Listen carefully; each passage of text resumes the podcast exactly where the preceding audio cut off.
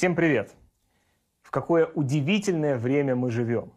Треть произведенных в мире пищевых продуктов отправляется на помойку. Модные дома сжигают непроданную одежду на миллиарды долларов, а производители автомобилей складируют продукцию, не нашедшую спроса, прямо под открытым небом. Десятки тысяч машин гниют на этих стоянках годами, загрязняют окружающую среду, демонстрируя всему миру столь характерные штрихи к портрету нашего старого знакомого – современного капитализма.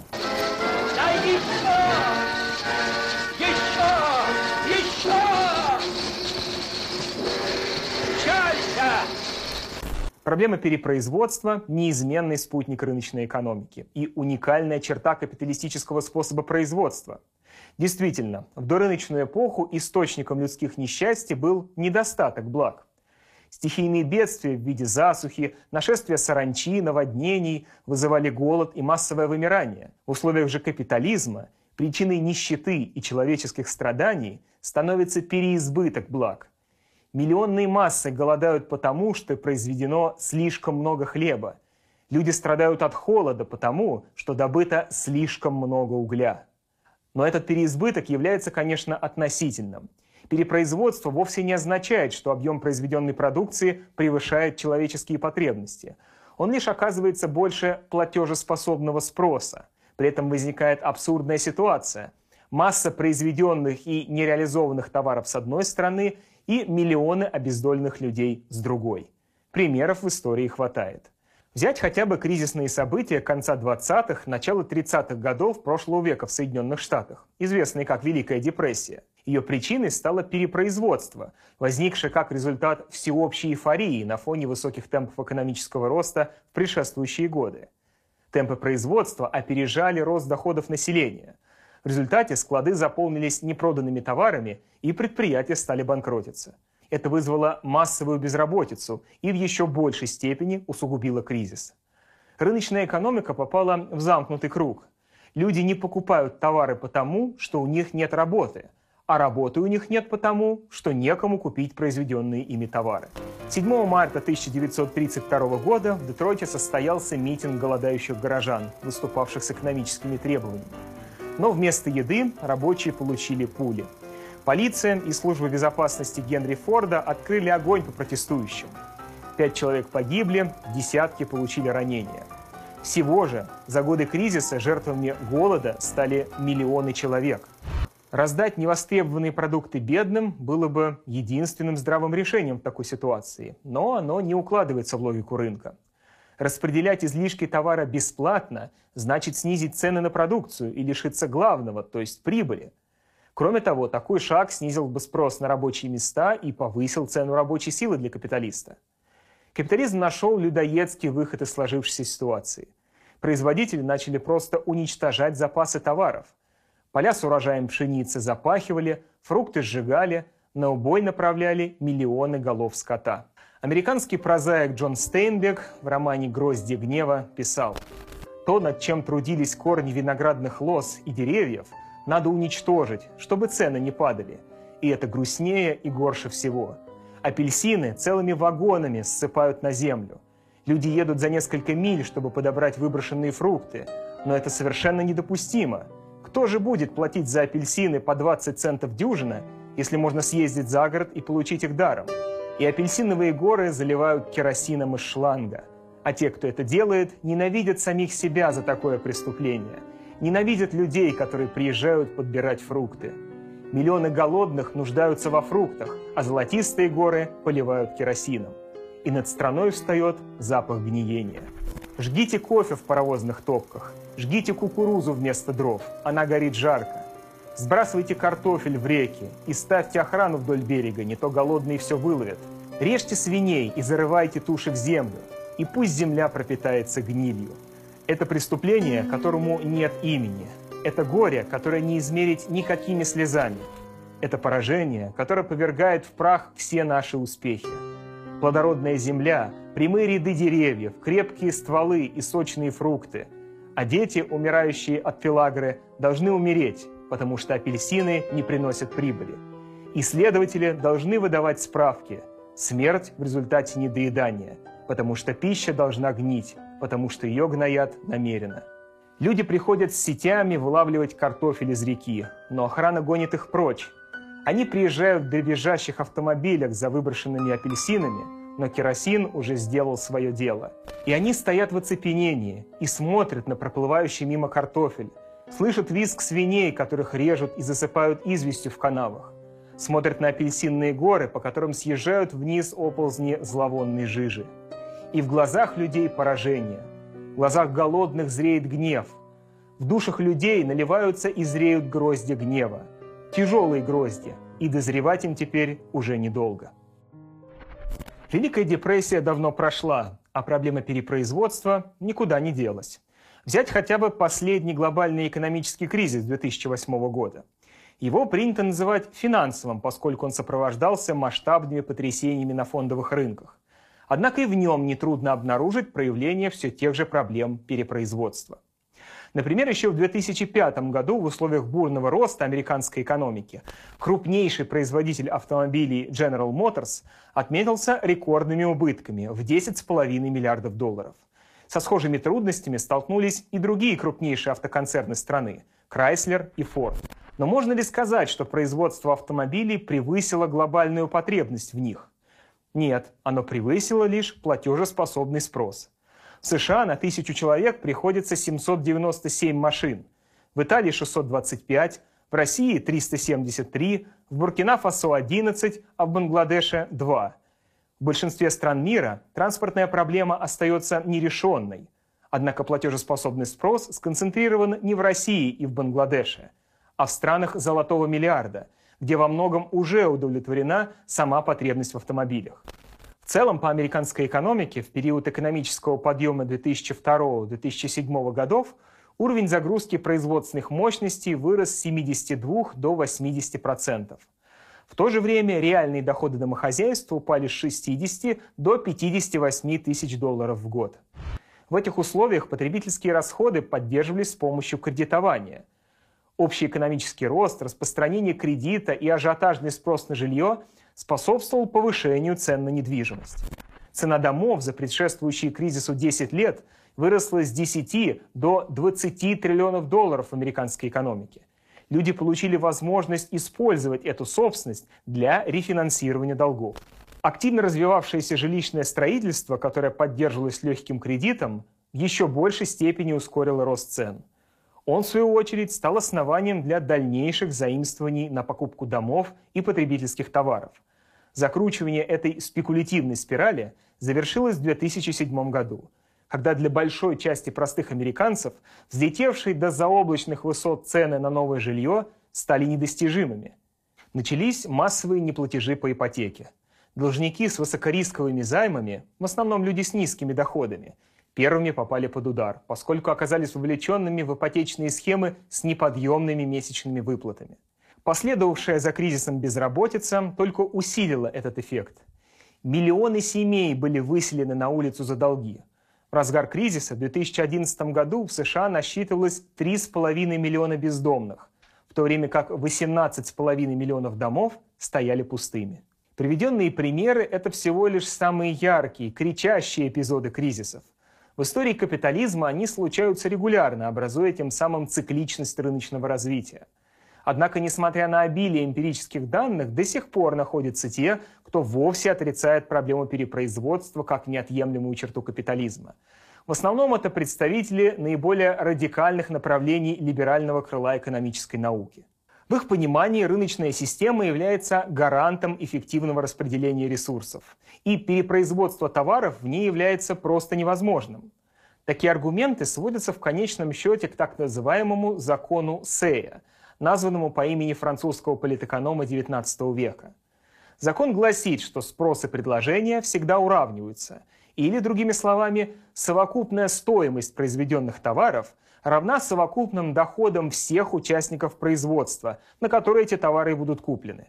Формальным образом это утверждение можно записать в виде уравнения, где стоимость совокупного общественного продукта равна сумме зарплат рабочих, прибыли капиталистов и ренты землевладельцев.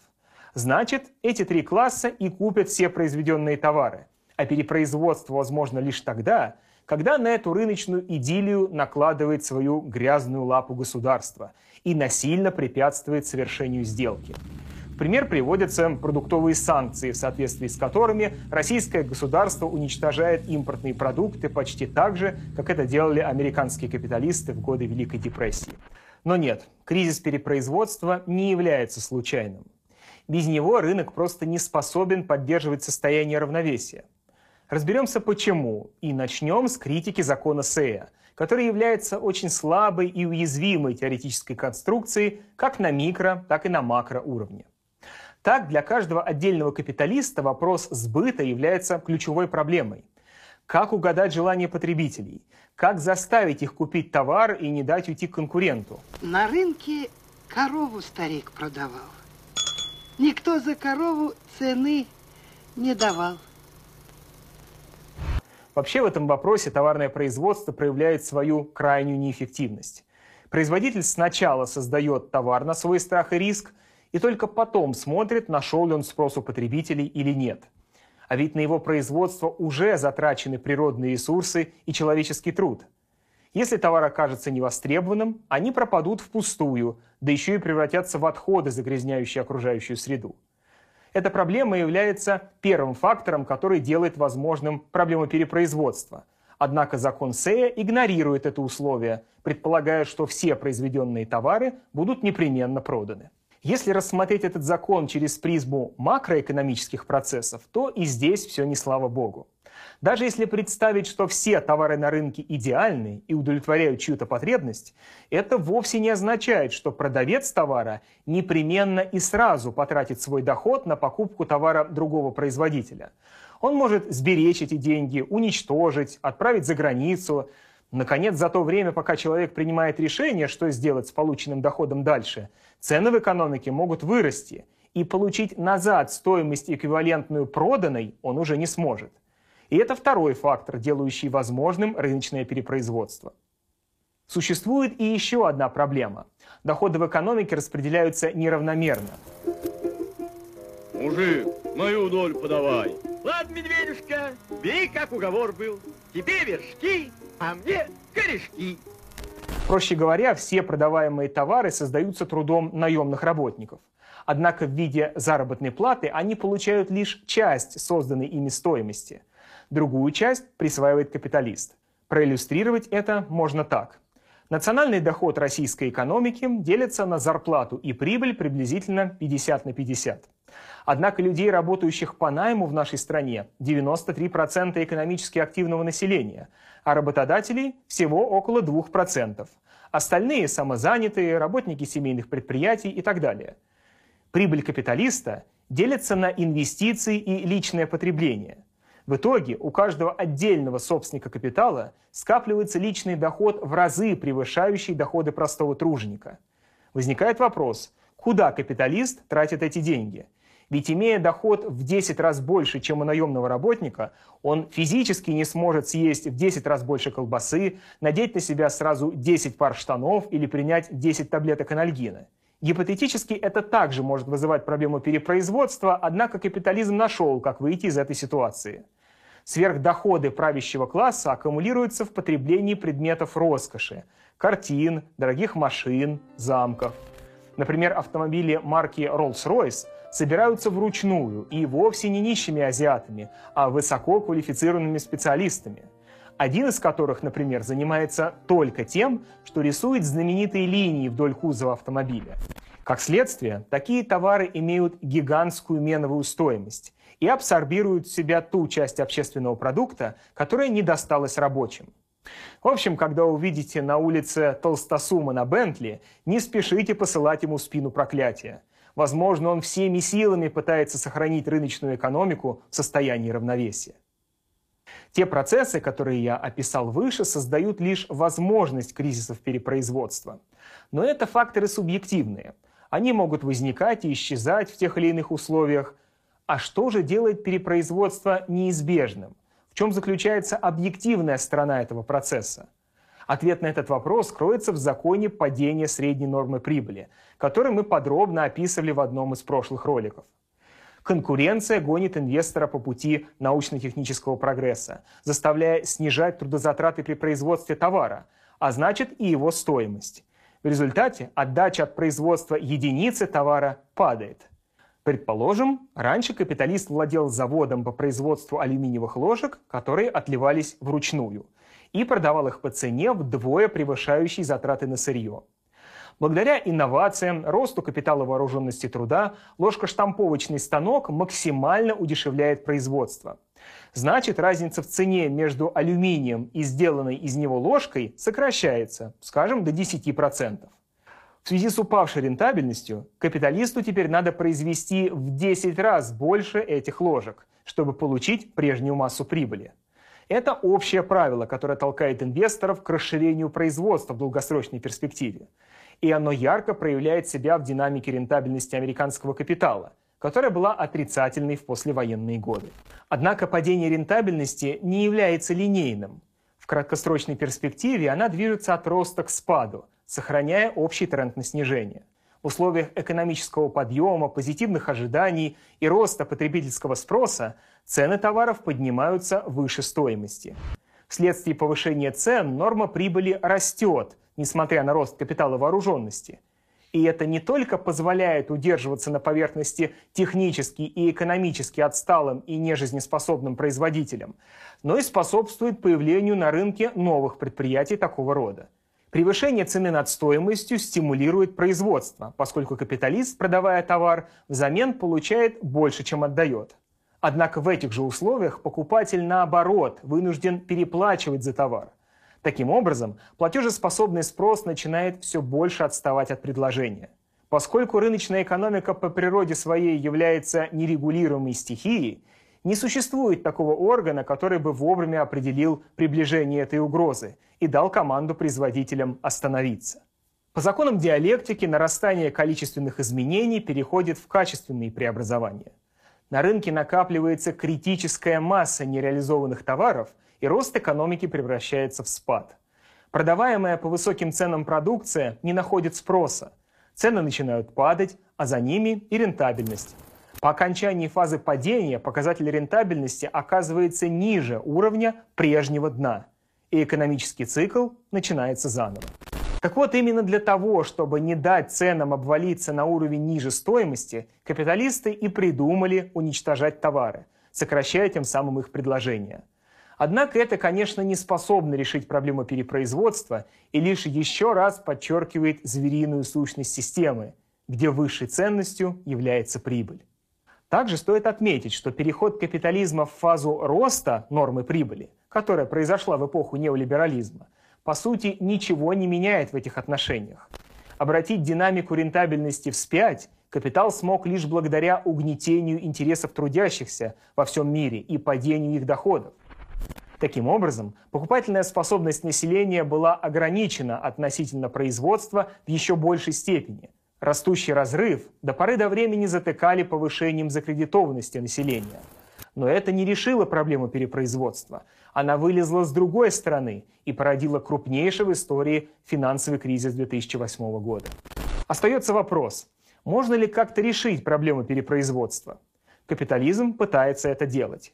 Так корпорации вкладывают большие средства в маркетинг. Его задача заключается не только в том, чтобы определить реальные потребности покупателей, но и управлять их поведением, навязывать обществу ложные ценности иррационального потребления. Государства все чаще пытаются вмешиваться в рыночный процесс, запрещая капиталистам утилизировать непроданные излишки. Корпорации повсеместно используют эконометрические модели – которые позволяют расширить горизонты планирования, более точно определить оптимальные объемы производства и так далее. Наконец, каждый новый кризис заканчивается усилением монополизации, когда разорившиеся предприятия поглощаются крупными игроками. Но все эти попытки капитализма сделать свою жизнь более предсказуемой и менее рискованной разрушают саму суть рынка, его стихийную природу и анархию товарно-денежных отношений, которая исторически была для рыночной экономики ключевым условием роста. Таким образом, чтобы развиваться, избегая кризисов, капитализму надо перестать быть капитализмом, заменить товарность планомерностью, а частную собственность общественной. А значит, нельзя идти вперед, не идя к социализму.